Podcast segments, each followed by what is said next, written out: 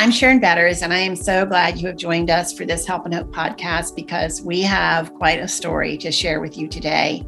You know, uh, ever since time began, there has been betrayal in relationships. And perhaps the worst of betrayals is when a spouse commits adultery and really breaks all of the promises that have been made from the beginning of their marriage. So today we have our guest, Stephanie Borsma, who is going to be telling us about what happened when she discovered that her husband uh, was committing adultery and what her journey was like. And I want you to stay tuned. I want you to listen carefully to this conversation. It may not be for you, it may be for a friend of yours, a sister, a granddaughter, someone at work, but the Lord is going to plant this conversation in your heart and it's going to be there for the moment that you need it. And uh, so I am so grateful, Stephanie, that you have joined us today. Uh, Stephanie has experienced beauty from ashes and she has started a ministry. She's an author. She comes alongside of, uh, as she says, brides, hundreds of brides to help them navigate marriage and also, especially when marriage falls apart. So, Stephanie, thank you so much for joining us. Um, just welcome uh, for taking time out of your life. I know that there are many who are pulling at you, they need you. And there are people who are listening today that need you and they need your story. So, thank you. Stephanie, why don't we just jump right in and tell us a little bit about your story? Well, our story, my story, uh, starts 12 years ago when my betrayal story started 12 years ago when my husband came home with a blindside confession. At that point, we had been married for seven years. We had two kids. Our oldest was four and a half, and our youngest had just turned one. And so, you know, in the, in that space, we look back and I think, oh, the seven year itch, right? Like you talk about it, but it's not really a real thing until it is. And that seven years, I was struggling with postpartum depression, but our marriage itself, I viewed as something whole, something healthy. Uh, it was secure. Of course, there's things that you always want to fix or work on, but never, never once did I think that betrayal was going to define our marriage until it did. And so at that time, my husband confessed to a 10 year pornography addiction, which had led to multiple affairs. There was no emotion involved. This truly was his addiction that just ramped up to the next level. And that so often is the case. It's never just one thing, it's, you know, something, and then you get bored with it. So you go to the next thing. And that's where the, the one night stands um, came into play. And so he came home at five o'clock. He set up confession really well.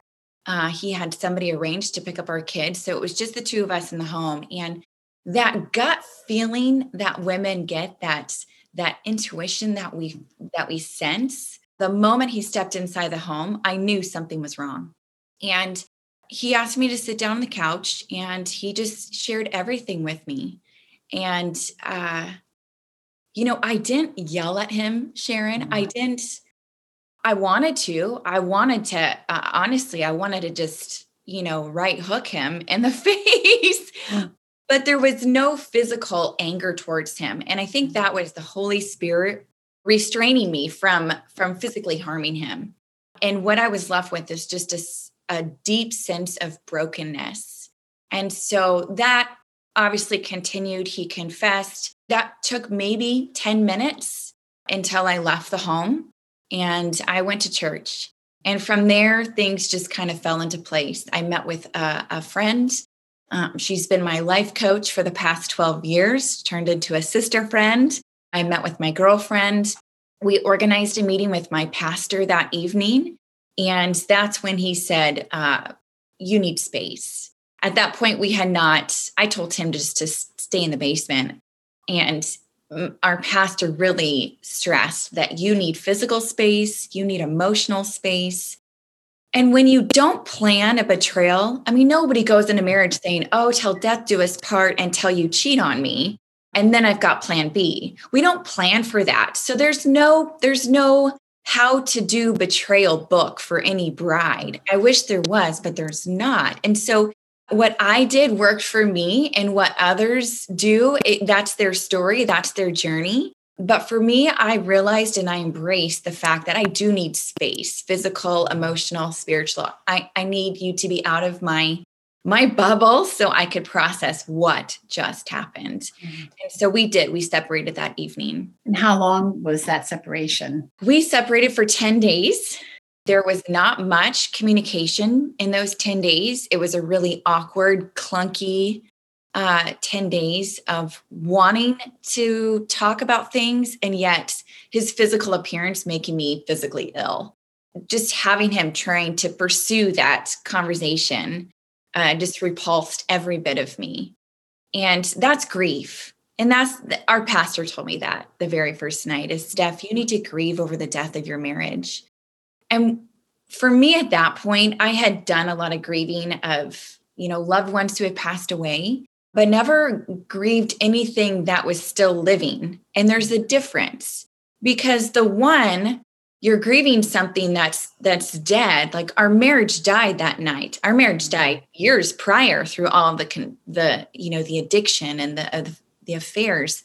But that night i had been made aware of the death of our marriage even though he was still physically there i had to grieve my hopes the dreams our marriage goals what i thought our marriage was and could be i had to grieve all of that and that put me into a state of tears for weeks, months on end, just a really dark place.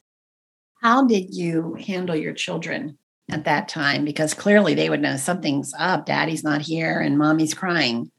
Yes, that that's challenging. You know, the blessing, hindsight, the blessing is that they were young. So our 1-year-old didn't know anything. But our oldest, you know, she would say, Mommy, why are you so sad? Why are you crying? And I just had a simple response every time Mommy's just really sad for a friend. Mommy has a friend that's sick, and it makes me really sad. Because at that point, I didn't know all of the healing that had already happened in my husband's life. So, in my mind, I viewed his addiction as an illness. And so I wasn't really lying to our kids. I was just explaining it in a very safe way that was age mm. appropriate. And then we did have an arrangement where my husband would come every night and we would just pass cars in the driveway and he would put the kids to bed. So they still saw him, um, just never together in the in the same home for 10 days. Did somebody help you figure that out? You know, like I I would not have thought about that part of, you know, passing in the driveway, but still giving him the opportunity to be with the children and the children with him. Or did you just figure that out? That was something that I had asked him to agree on. He knew my stance on this. As a hairstylist, I heard a lot of different stories mm. of women in my in my salon chair and he knew there's no second chances with Steph she's not going to give me a second chance. So before i left the home to um, to go to our church that that evening right after he had confessed he said i will respect whatever decision you need to make. And i think he very much expected me to pursue a divorce.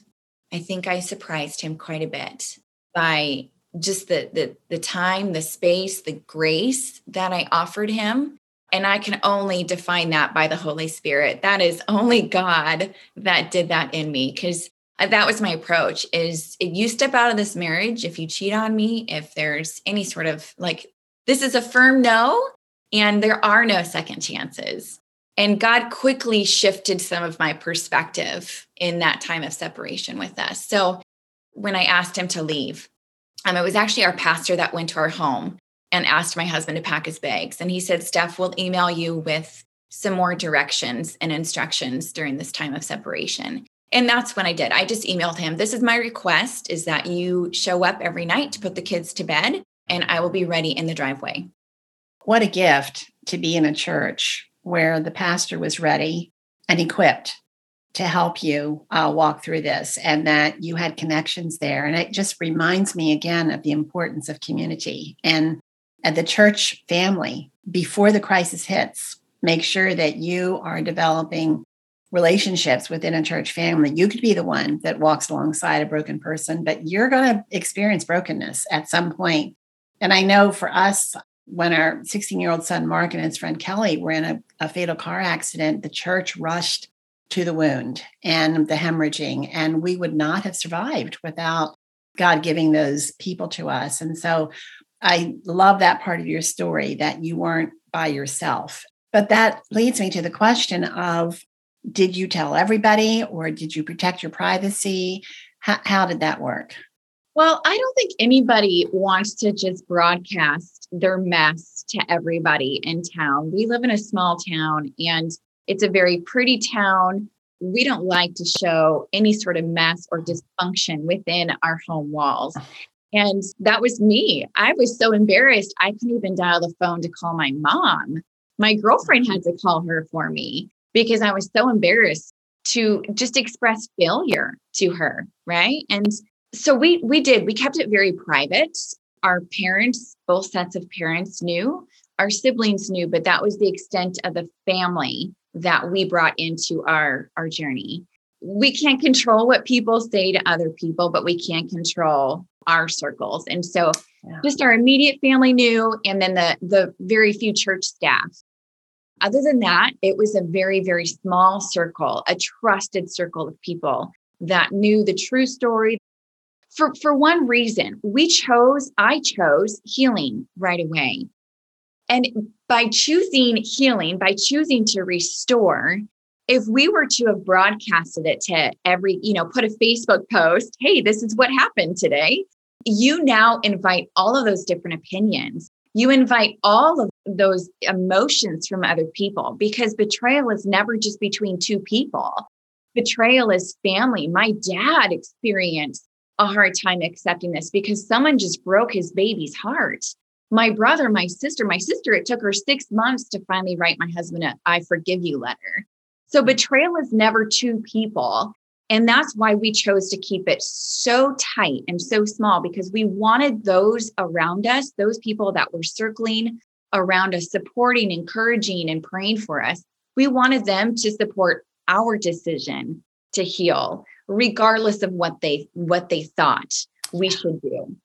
Yeah, I love that because they also would be there to remind you when you're ready to pull the plug remember the commitment you've made to healing. You knew it wasn't going to be easy. You knew it was going to be torturous, but you have made that commitment. I can imagine that that would be, you know, like somebody reminding you of your faith when you want to throw in the towel and say, you know, God, where are you? Somebody kindly, gently coming alongside of you and reminding you this is not this is not the pathway you're on. So great wisdom. I think there's great wisdom in that. Um, and it, I, I love what you're saying about you're not going to invite everybody else's opinions to but you know i would never stay with him. You're crazy that kind of thing. You didn't need to hear those kinds of things.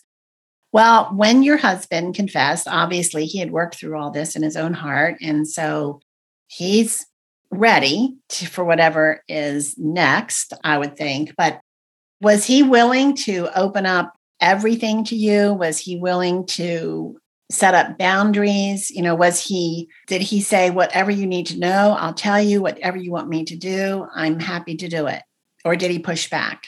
You know i could maybe count on one hand the amount of times that he had pushed back and that only lasted for a few seconds.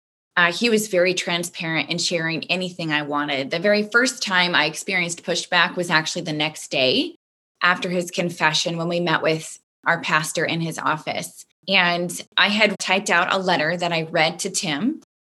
And afterwards I said, you know, if I'm if I'm going to pursue restoration, if I'm going to pursue forgiveness, I need to know what I'm forgiving. I know I know there was the addiction. I know there was the affairs, but I need to know the details. And not every bride can handle the details. I experienced a confession. I did not experience a discovery where some brides will discover, you know, text messages, hundreds of text messages filled with, you know, um, graphic images. I didn't have to walk through that form of betrayal, but it can be compared to the amount of information I requested. and mm. every time I would ask for details, I was I was given an answer. The the number one thing that we that we established right away was transparency and honesty. If we're going to pursue this we need absolute 100% transparency but that's also met with accountability. Because you can't be like oh i'm really struggling and then leave it there. You need to have people that come alongside you and say oh i see that you're having a weak a weak moment. Um, you're tired, you're fatigued, work is stressful right now, things are changing in the family, finances, whatever it may be, the additional stress, that is a trigger for you. Therefore, we need to mm. be transparent and open about letting other people know, our trusted circle know that hey, this this time in my life right now is really hard. I need you to come around me and to hold me accountable, to ask me, how are your eyes? How is your mind? You know, have you been struggling lately? And we established that right off the bat. And not just for my husband, but I needed it as well. I needed my my people, my go-to people to come around me and to say, you know, your attitude lately has been really crummy. You have every right to feel crummy, but you forgave him. Therefore, you release the bitterness, you release that resentment. So let's bring it back and ask why. Was there a trigger? Did you not get enough sleep? Are you depressed? What is it? Are you in the word of God? Are you seeking God's opinion before man's? And so that when we did that, whenever I asked a hard question, it was never really met with a, a defiant body posture. It was, okay, this is going to be really hard and awkward, but I know you need it in order to heal. And that was our approach. Well, we have, my husband was a pastor for almost 50 years. And so we have been in those broken places with a number of couples. And truly, the ones that more than survive, that rebuild their marriage, are the ones where the husband, and we're speaking of wives and husbands, so I'm going to stick with that. The husband uh, who has been the betrayer is totally open, does not resent anything his wife needs. He, I mean, he might try to talk her out of it that I don't want to hurt you with this, but he will give her whatever she needs. I mean, even to the point of selling the car where he used to drive the girl around or getting a new house because he brought the girl to the house or something like that. Those are extreme, but no question. If this is what you need, it's what I'm going to do. And I think that's a huge sign of repentance because it's the putting off but it's then the putting on. And you raise another, again, I can't uh, emphasize it enough, is community, is having people around you who are, like you said, they're going to say, I don't blame you for feeling this way. However, and, and how hard it must have been for them at times because they probably wanted to join your party, you know, and say, I don't blame you. Let's get them. yeah. So that would be to me would be a sign of repentance, of genuine repentance, when there's that kind of openness. And also, I think another part of it is you probably, I mean, you think about, I lived with lies for so long. I did not have a clue. How do I know when he's telling the truth now? So, how did you deal with that? You know, what, one of the things that I, I have in my journals is this quote that says, Silence is easier and less messy, but it's unhealthy. Mm-hmm. And when I was faced with the trigger, I could have just retreated to myself. I could have just been like, nope, I'm going to process this on my own. He doesn't need to know because he's doing good, but in inside I'm a hot mess. My emotions are all over. I'm falling into a depression. You know, in those moments the enemy is so quick to attach to our soul. He's so quick to plant that seed of doubt and so anytime I was met with a trigger, the very first thing I would do is like, God, what is this? Is this me? Is this real? Like give me direction. Help me navigate this this this trigger in my life. And then I would invite people in. Again, community. I would I would text, email, call my husband and say, "You know what? I'm running into this issue today. Is this something to be worried about? Um, is this just my healing? Is this just part of my journey? He would pray with me, he would shoot me scriptures, he would reassure me. And again, so many times the the only thing he would say to me is, "I am so sorry I did this to you." You know, the third thing I would do is, you know, call my go-to people and I would just tell them, "I'm having a really bad day. Will you please just pray for me?" It breaks my heart to hear women who are going through this journey, whether it's just a, a pornography addiction that they you know discovered or if it's a you know emotional or physical affair it breaks my heart to hear how lonely they are. Because the moment you invite somebody in you've partnered. Now you have a partner against the enemy that immediately wants to attack you.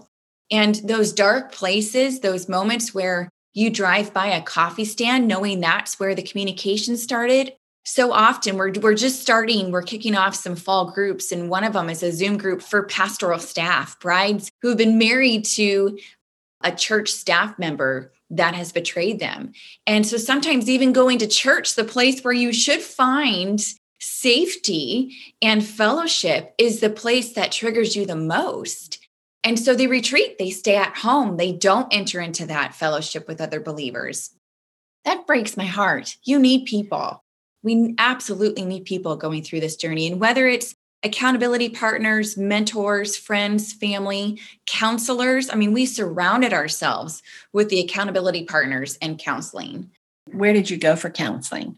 Uh, we went to church, who then uh, gave us the recommendations as to who we needed to talk to. We have a very unique story, both of us. And I, the, the one thing that we really tried to do is that I have my story and my husband has his, and we didn't want to have crossovers. I didn't want to share for him. And so for my story, uh, I had daily accountability with my my mentors and my my coaches. I did go to counseling. I started that about four to six weeks after confession, and I was shocked. I was mm. absolutely shocked. I went into there thinking we're going to talk all about the infidelity in our marriage, and I realized that I had I had some blind spots mm. that I needed to to work through and to process. And so because of the work that I did as an individual, it made me as a wife be able to offer something even better to my husband in our second marriage. Well, I, I love that the second marriage um, after the death of the first one. But you raise a point where I've seen women bristle when there's any kind of suggestion that there might be some things in her life that need to be addressed because it seems like she's letting him off the hook that, oh, you did this because I did that. No, I know that isn't true. I'm not taking that responsibility. So, how do you talk to a woman who feels that way and, and genuinely feels like I, I'm not doing him any favors by saying I did something wrong?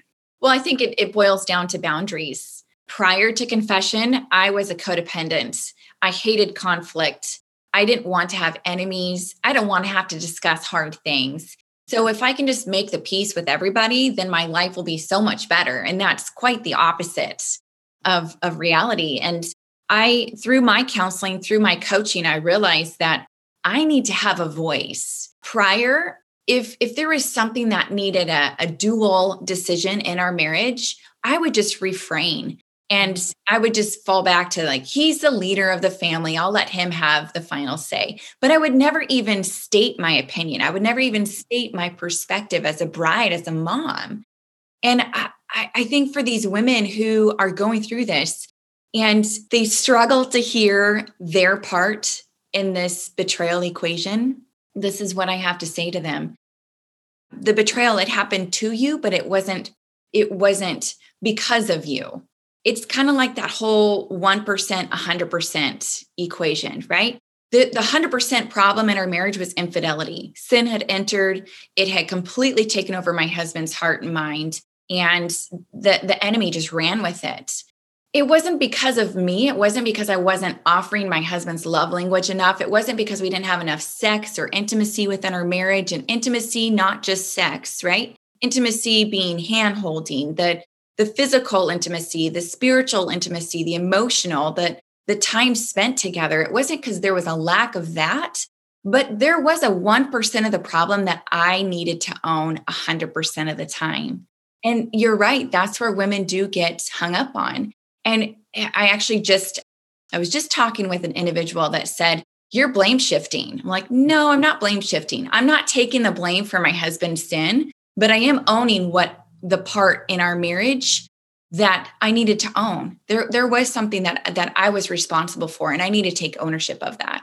Well, I think also it's almost as though what you're saying is whether there was betrayal or not, these were things in your life that the Lord wanted to address for you to give you freedom to be able to speak up and to understand your your position as belonging to him and the identity you have as his well we've talked a little bit about care taking care of yourself and i'd like for you to to address that and then let's talk about the ministry uh, that you have started the book that you've written and the ministry you have piqued my interest with the group for ministry wives who are experiencing this. I love it that you're doing this. So I know we want to hear more about it. And the other thing is, I like to say in our conversations that we're offering salty peanuts. We can't possibly dig up everything about what you have experienced and what you offer, but I'm hoping that you, the listener, will feel like you're eating salty peanuts and you've got to have more. Or maybe it's potato chips for you. I don't know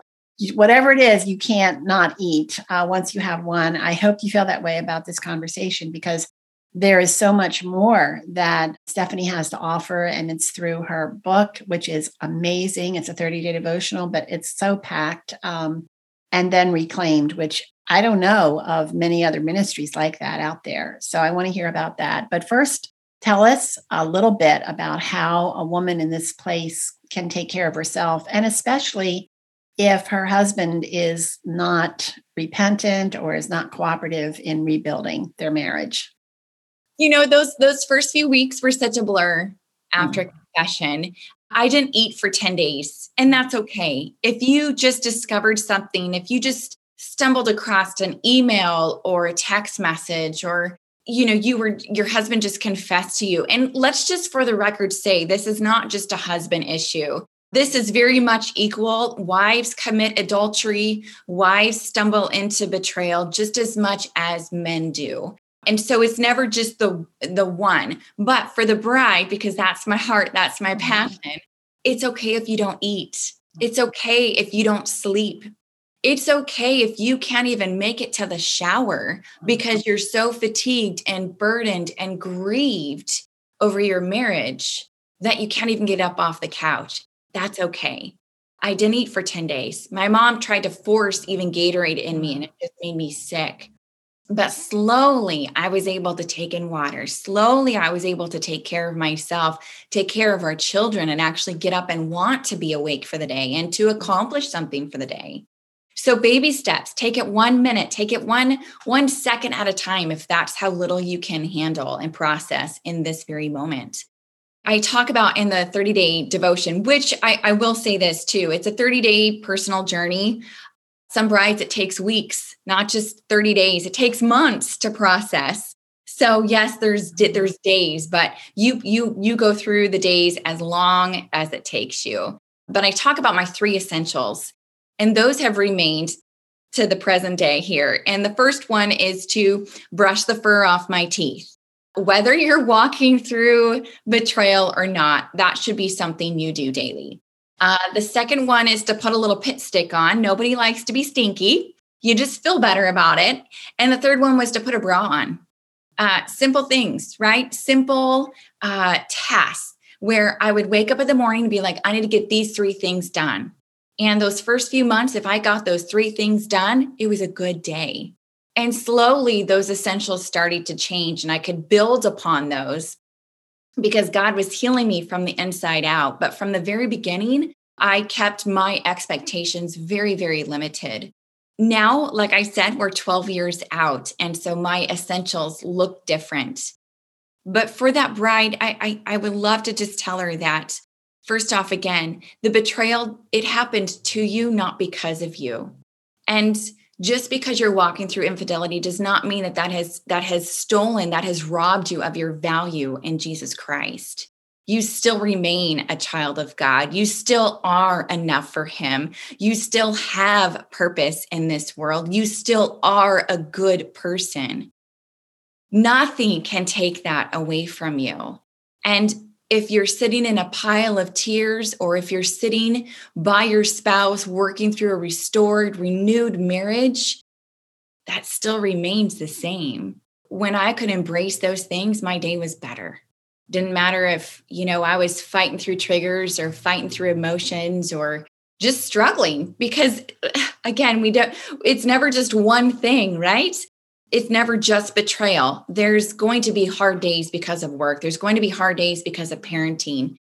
A couple years prior to confession, my sister and my dad were diagnosed with cancer. So I was dealing with that struggle on top of the marriage struggle, on top of changing careers and all the things, right? And so it's never just one thing that we have to process, which makes it all the more important to be in the Word of God. I dove into Psalm 77. That was my lifeline to God. It's underlined, it's highlighted, it's circled, all the things because that was my spiritual nutrition that I needed to get through the day. And so if you can't do anything, the very first thing you should at least try to do is just open the word of God. Even if you can't read, just put your palms out and just say, God, I, I have no words. He's still going to hear your thoughts. He's still mm. going to hear your, your prayers. Amen. Thank you for that. And I resonate with all of that because whether it's grief over betrayal or grief over the loss of a child or any deep grief, everything you're saying, oh my goodness, is so true. Brush your teeth and get into the word. Absolutely. Well, I just hate uh, letting you go, but I know that I'm sure you're very busy, but I would love for you to tell us about Reclaimed and how women can get in touch with you. Yeah. So the easiest spot is just to go to reclaimedministry.com. From there, we've got links to our Amazon accounts where you can purchase the books, the small group guides, the 30 day journey. You can also find our social media links. You can go to our shop. This is something that's new over the past year, but you can purchase some gifts, and all of the proceeds go back to brides, back to blessing those brides who need assistance, scholarships for counseling, maybe it's just an everyday fund. They they have no gas money. They've run out of food money and we can bless them with a little bit of encouragement. And so all the proceeds go back to those brides. We do have something super special. It's on facebook. It's the reclaimed ministry community. And this is a community of a little over a thousand women who all share a similar betrayal story. No betrayal looks or is defined the same way but our pain is very much the same. And so in this community, we have private discussions, comments, threads, posts, all those things. It's a safe place to express a concern and you're met with support and encouragement and prayer. And it has been absolutely humbling and the most beautiful thing to see broken people come alongside other broken people and to encourage and to step into that pain every single day. Mm-hmm. And within this community, we are doing, uh, we're offering up private Zoom groups. One of them that we're starting up this fall is for brides who have been married to church staff. Another private group is for law enforcement brides, those who have been married to first responders, correctional officers, law enforcement. We also have past videos where we've gone through all 30 days together. And so there's a lot of information, a lot of content and resources provided in this private community. So you can check that out. Otherwise, again, go to the website, go to our social media links, and you'll find everything there.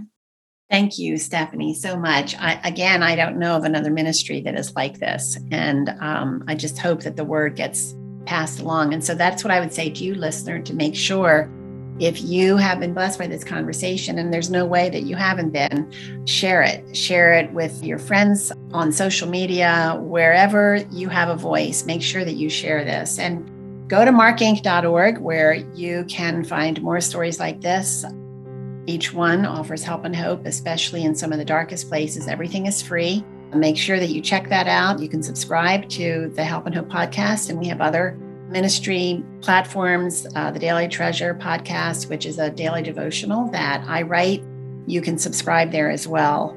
There are women sitting in the pews of our churches who are there alone. They're ashamed, they're embarrassed, they have no one, and they need to see this on maybe your media, your social media page, wherever that you can share the word and pass it along. Somebody is going to be touched by it. So, again, I'm Sharon Betters. Go to markinc.org where we will have all these links in the program notes, and you will also find loads and loads of free resources designed to help turn your heart toward Jesus. Thank you so much for joining us. Thank you for listening to this Help and Hope podcast produced by Mark Inc. Ministries. Be sure to like, comment, and subscribe. Visit markinc.org M A R K I N C.org, to find additional free resources on a variety of topics. Online counseling services are also available through Anchored Hope Biblical Counseling by visiting helpandhopenow.org. That's helpandhopenow.org. Download the Help and Hope app on your mobile device. Hope is just one click away.